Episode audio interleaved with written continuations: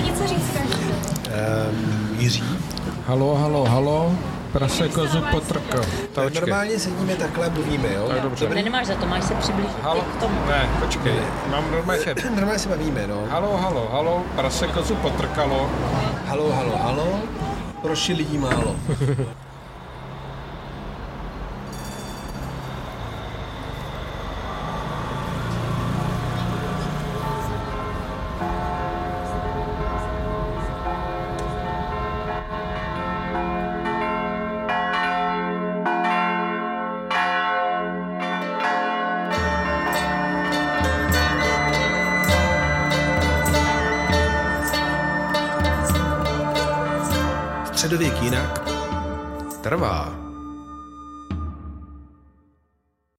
Podcast archeologií Míří Macháčkem, A kunzistorikem Ivanem Foletem. tentokrát na cestách a na to se napijeme. Ale čím si připijeme? No tak asi si ťukneme nejdřív, ne na zdraví Jiří. A já myslím, že musíme přiznat, že si připijeme i s Gajané a s Ritou, která tady s náma, které tady s náma celý rok natáčela, ale máme tady dva zvláštní hosty, Jiří. Koho tady máme jako další hosty? Dvě dámy, dvě mimořádné A dámy. mohl bys nám je představit? No tak, jedna je dáma v nejlepších letech, to je tvoje dcera, Je to tak? a druhá dáma ještě v lepších letech a to je moje žena. To je krásný, jak se jmenují ty dámy, Jiří? Jak se jmenuješ? Come ti chiami? Asia. Asia. Jak se jmenuješ? Iveta. Iveta. Takže Asia a Iveta jsou tady s náma a pijeme Jiří um, Charles Ajčík šampaňské, které bylo založeno v roce 1851 v Remeši a je to Brut Reserve. Fantastický. Trošku nám už ty bublinky vyprchaly, než jsme stačili nachystat eh, to nahrávací zařízení, protože my jsme v polních podmínkách, doslova. No tak polních. Jsme v městských podmínkách. My jsme hm, totiž na Rue Mozart v 16. arrondissement, to znamená čt- 16. čtvrt Paříže a bar, v kterém sedíme, protože jsme v autentickém pařížském baru, se jmenuje 41. Jako číslo ulice 41 Rue Mozart.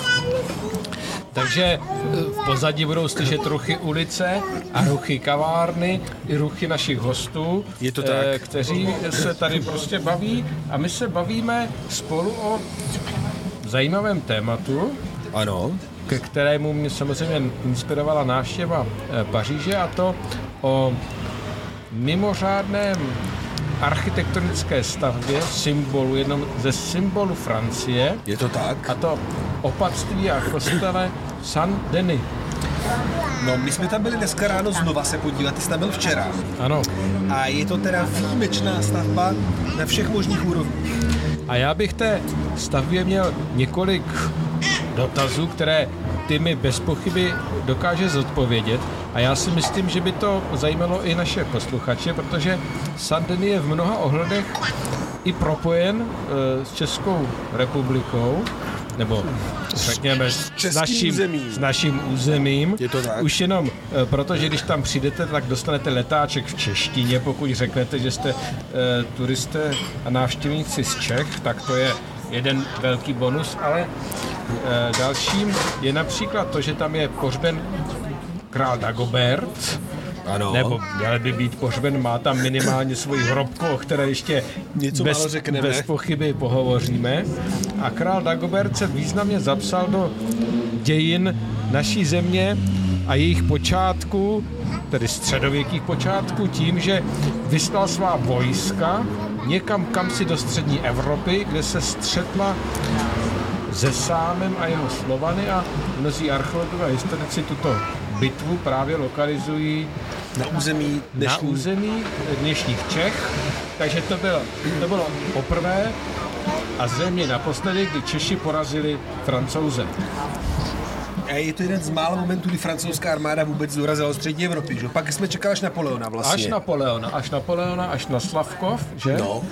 Který tady teda všichni pařížané znají, ne asi kvůli tomu, že by znali dějiny, ale znají nádraží Osterlitz. Austerlitz. Přesně No. tak. No, ale zpátky k tomu eh, Sandeny. Takže prosím tě, ehm, co to je vlastně za stavbu?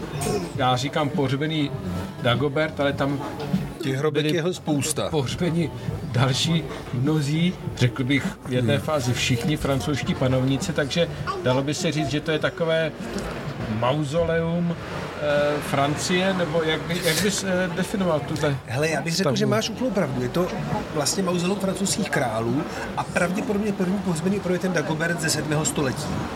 Nicméně to, co je zajímavé, je, že to je opravdu koncept, že ta budova byla několikrát přestavovaná. E, naposledy ty dvě veliké přestavby jsou z 12. a 13. století. A především v těchto posledních dvou přestavbách šlo o to vytvořit obraz nového, dynamického, centralizovaného a řekl bych i docela autokratického státu. A hrobky byly vlastně nástroj, skrze který se tenhle stát vytvářel. A byla to ta budoucí moderní Francie.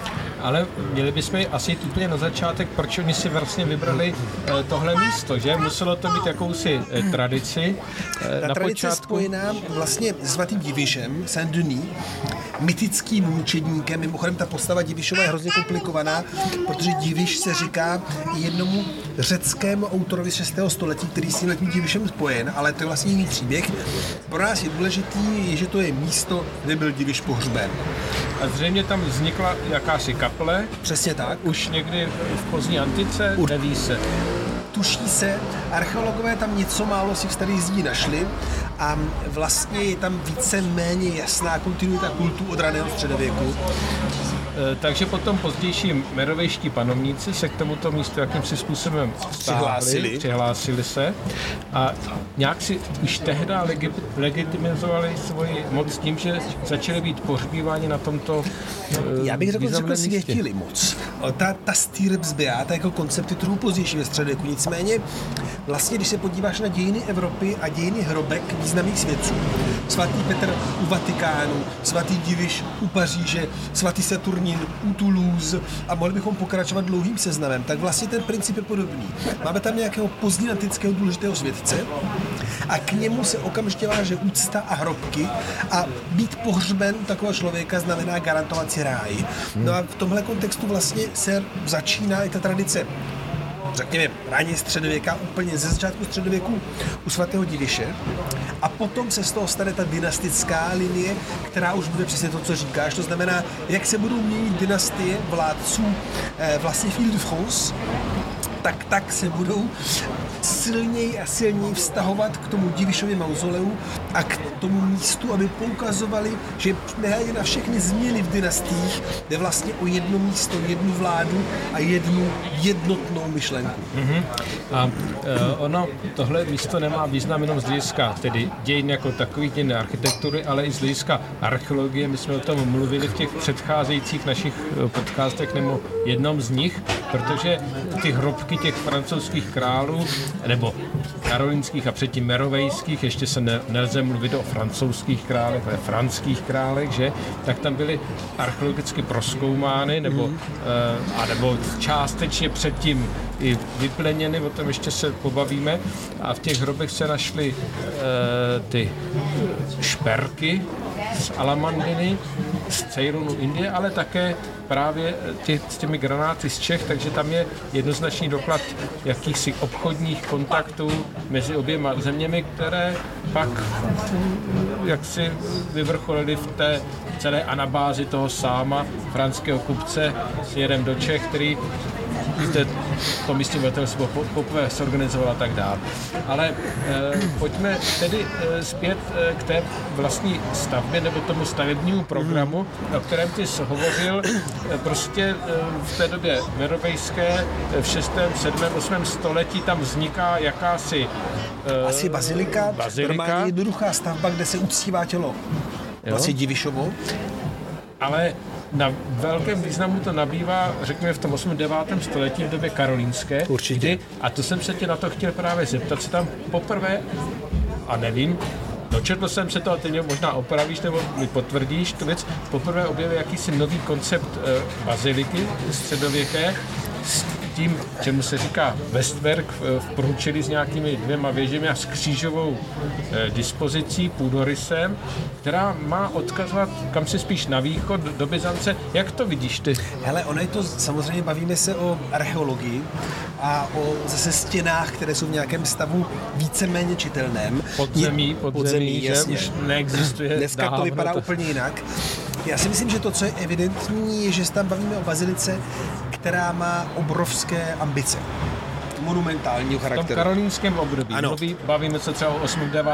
století. Ano. Je to něco, co se datuje do konce 8. století, ale zase jakoby, já bych byl opatrný s těma jako radikálníma řezama. A vlastně em, to, že tam je jednoznačná monumentalizace té západní části, která vlastně je méně důležitá, protože normálně je východ důležitý, tak to je fakt. Mně ale se pořád zdá, že tím jakoby modelem hlubokým je Řím.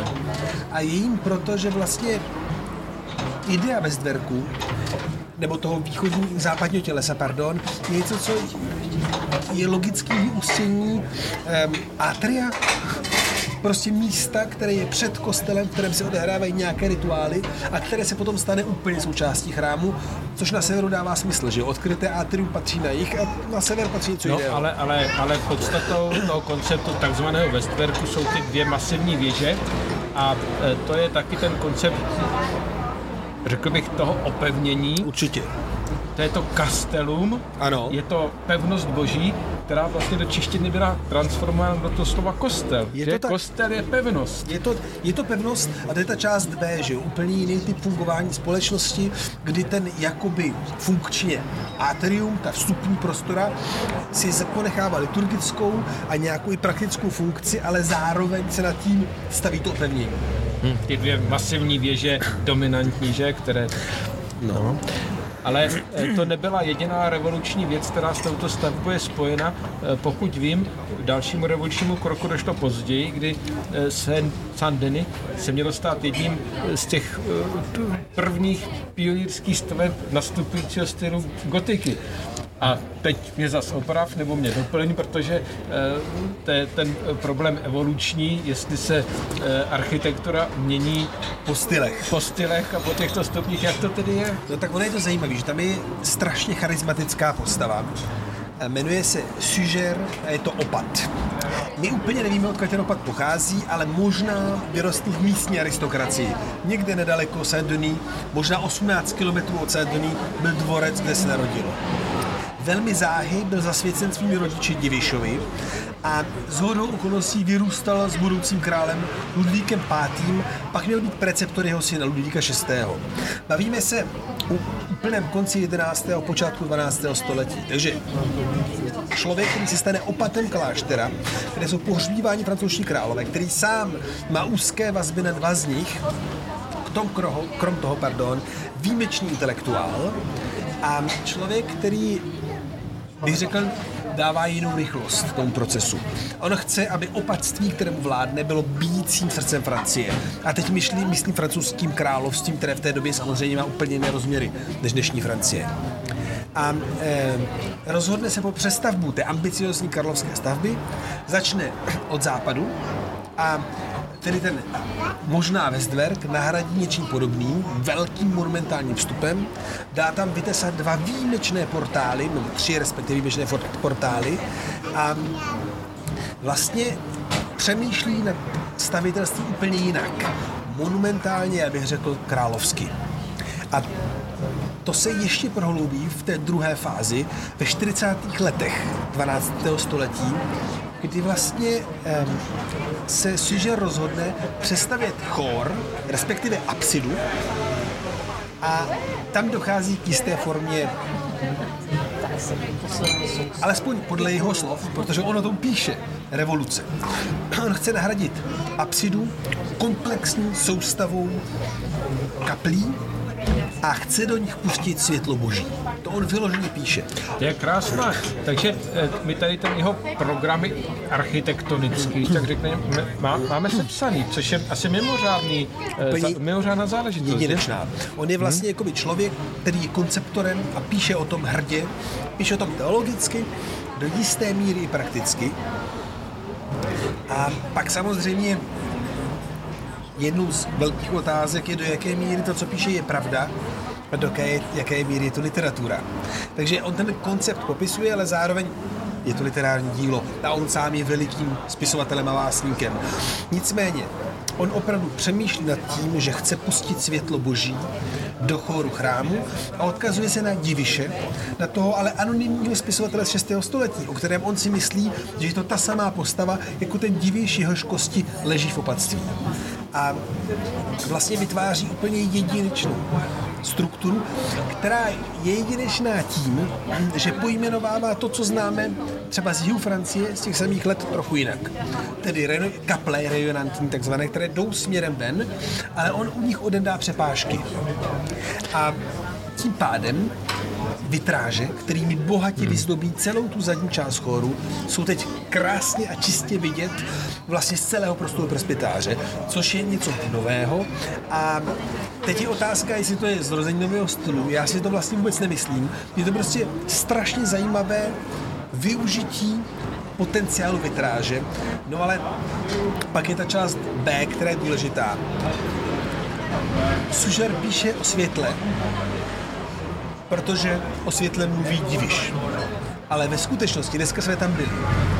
A ty vitráže ani tak nejsou místo, který proudí světlo, ale jsou to normálně zářící obrazy. Ten prostor není prosvícený. Ten prostor je zdoben neskutečnými zářícími obrazy. A to je podle mě něco, co on opravdu dělá maximálně. Vitráž je to, co známe od 8. století. Alberto Virdis u nás na pracovišti to má tříletý projekt, ale Suger toho využívá úplně maximálně. A opravdu dnes máme jen část těch původních vitrážích, ale opravdu ta zadní část toho chrámu je jako poseta obrovskými zářícími obrazy. Hmm. Ale e, teď se tím se dostáváme k trošičku dalšímu takovému problematickému bodu, že té celé stavby, které z těch vitráží jsou tam opravdu originální a původní, protože přece jenom sklo eh, ze 13. No, 12. století. 12. 13. století později není tím sklem, který, který máme dnes. Oni tam některé ty vitráže, pokud vím, se zachovaly v nějakých malinkých částech, ale podobně jako většina té stavby, a teď se k tomu dostaneme, vlastně nejsou původní, ale jsou nahrazeny. Já musím říct, že tam bez pochyby ta stavba stojí za návštěvu, protože jsou tam e, jako celé veliké části původní, že krypta, anebo ve, e, právě v té kryptě jsou umístěny ty původní náhrobky kamenné, že e, desítky těch náhrobků nebo sarkofágů, respektive v těch sklepeních jsou ty sarkofágy, ve kterých byly uloženi ti merovejští panovníci a ta elita té země v té lodi vlastně jsou náhrobky králů, francouzských, ale provedených pochopitelně eh, později. později. Ale celá ta stavba, tedy včetně těch vitráží, o kterých jsme mluvili, eh, byla významným způsobem pozměněna, transformována v 19. století. A teď do jaké míry a kolik to má společnost to původní stavbu, Hele, tak jak to je? To je jako hrozně eh, komplexně krásná otázka, protože eh, na jednu stranu eh, Saint-Denis zažívá neuvěřitelný jako předěl v dějinách a tím je francouzská revoluce. My máme detailní popis toho, co se děje v Saint-Denis za francouzské revoluci. A my víme, že revolucionáři zničili všechny hrobky. Vylamovali, vytahávali těla, znesvěcovali je. Co se tam uhrál na oltářích, je lepší neříkat před slušnými lidmi. A samozřejmě tu stavbu nutně poškodili. A jako v reakci na revoluci, v tom, eh, řekněme, post restauračním období, je samozřejmě nutnost tu stavbu vrátit zpátky do nějakého ideálního stavu. A nakolik za vlády nebo za opatství Sužerova a později vlastně ve 13. století za Ludvíka IX. probíhá ta monumentalizace té dlouhé francouzské historie, No natolik je v 19. století třeba udělat radikální řez za tím předchozím řezem. Jakoby smazat tu památku na to nešťastné revoluční hnutí pohledu samozřejmě králů a znovu navázat. No a do toho se ještě plete celý příběh Francie 19. století, to znamená Napoleon III. Třetí republika, ale pod taktovkou postav jako je Viollet Duc, památkář, architekt, významná postava francouzského 19. století, vlastně padá rozhodnutí ze Saint-Denis udělat vizuální dokument francouzského státu. A teď paradoxně vlastně ve velkém napětí mezi náboženským a laickým. Jenom připomínám, že Francie je jeden z prvních států na světě, kde se církev odděluje od státu už v roce 1907. Viollet-le-Duc je ještě v tom předchozím období, ale i přesto. V tomto momentu se přestavba, radikální, jak to správně říkáš, která vytváří z téhle památky opravdu tu první gotickou stavbu, tak jak Viollet chce, aby ta stavba byla vnímána, tak v tomhle období se stává francouzská národní stavba, možná víc, než by si to představovali sám Pacužer, který v té době svého života v 12. století netušil, co bude moderní Francie. No a samozřejmě Viollet neproslul citlivými restaurátorskými zásahy, na to narážíš.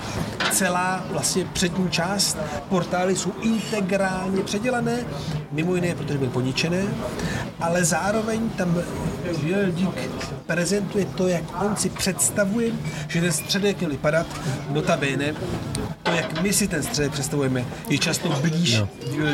No ale když mluvíme o těch zásazích, eh, tam se asi nesmíme představit eh, jakousi citlivou rekonstrukci eh, těch předcházejících věcí. Teď se bavíme třeba o tom, že ty portály mají zcela jiný tvar a, a že, že úplně zmizely a byly nahrazeny tou, tou představou. Kterou on měl. On opravdu ty hodně poničené portály byly fakt poničené, vlastně odstranil a nahradili úplně novými portály, které ukazují něco úplně jiného. No a vlastně v interiéru ty zásahy jsou brutální. Ehm, v 19. století panuje představa, že takzvaná gotika je takzvaně čistá, to znamená bez maleb.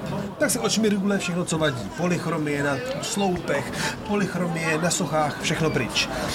Um, hrobky musí mít v tom nejčistším slova smyslu čisté, takže je doladíme.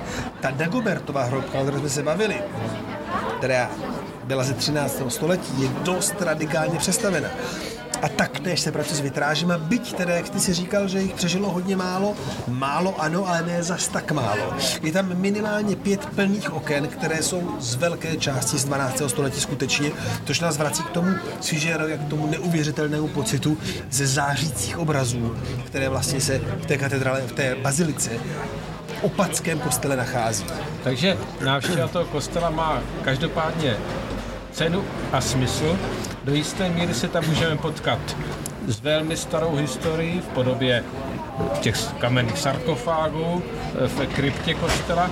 Můžeme se tam potkat i s tím originálním, raně gotickým, gotickým světem, ale můžeme se tam potkat i s tou Francií 19. století, která tvořila nový program státní nebo národní skrze vlastně jakousi revitalizaci eh, těchto gotických památek, které si ty francouzi opravdu jako přivlastnili, že?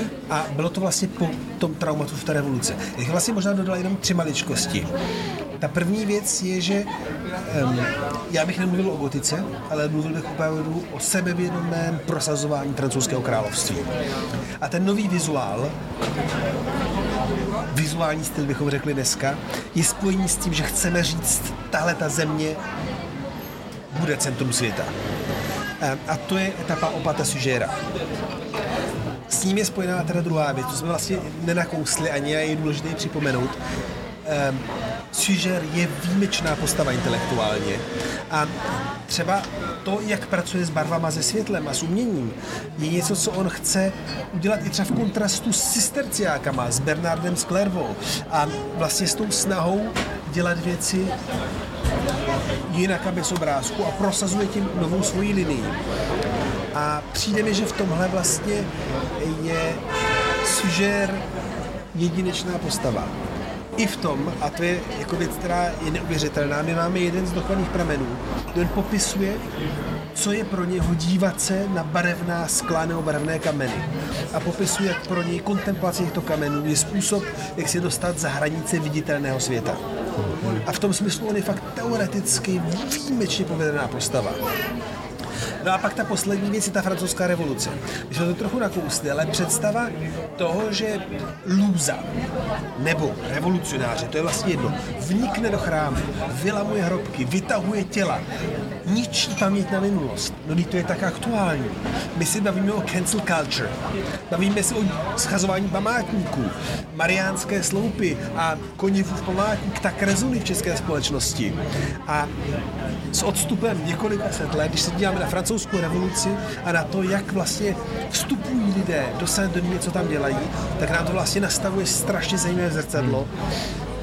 I proto, jak si krásně řekl, že o pár desetiletí později se to místo znovu stane srdcem francouzských hmm, dějin. Hmm. Ono, mi se dá říct, že tohleto obrazoborectví a restaurace, opět vracení zpátky, to se v těch dějinách lidstva vlastně neustále opakuje v různých uh, situacích, konceptech, vzpomeňme jenom musické hnutí u nás, že to bylo jednoznačné, uh, podobně orientované, že vypalování, ničení klášteru a tak dále. A, a je to asi o tom, o čem ty vždycky mluvíš, že prostě ta, ten vizuál, ta vizuální kultura, to, jak eh, architektura působí na lidi, vlastně utváří tu politiku a utváří ten svět okolo nás a vždycky to bylo velmi, velmi důležité. A ku podivu i v té dnešní, dnešní době, jak se to mluvil, boření pomníků, památníků, teď v Americe to probíhalo, že u nás konec konců taky v jiném kontextu, že rušily se ty různé eh, pam, památníky těch eh, sovětských vojevůdců, eh, které jako opravdu zas, řekněme s uměním neměli příliš moc společného. společného ale, ale patří to do toho, toho, toho kontextu, který prostě těmi dějinami no, lidi prostě prochází. Katalyzují. Prochází přijde, neustále. Že to nemusí být umění, ale je to obraz. Obraz katalyzuje. A to je něco, co vlastně mi přijde jako silný motiv. A zároveň ten tlak. Já si vždycky představuju, jak bychom my reagovali na to období před revolucí francouzskou, kdy bylo možné oběsit dítě za to, že ukradlo jablko. Jo, a prostě ten tlak byl takový a ty obrazy se staly vlastně tím hromosvodem a tady v tomhle případě nejen obrazy, ale i těla mrtvých vládců. Hmm, hmm. A prostě společnost a svět je neustále dynamický a neustále se proměňuje a neustále přináší nové výzvy a to pochopí náštěvník Sandeny, když tam nyní přijede a uvidí, v jakém kontextu se tato vrcholná památka státní, francouzská, nacionální, myslím říct, nachází a o tom bychom si mohli pohovořit v některém z těch dalších podcastů. Jasně. Takže na zdraví. Na zdraví, ahoj. Na Francii. Na Francii. Na šampaňské. Na šampaňské, tady je teda moc dobré. Vyrobilo Centrum raně středověkých studií při semináři dějin umění. S finanční podporou aučního domu Zezula. Scénář Ivan Folety a Jiří Macháček. Zvukový záznam Gajana Achverdianová a Anna Kelblová. Zvuková postprodukce Gajana Achverdianová.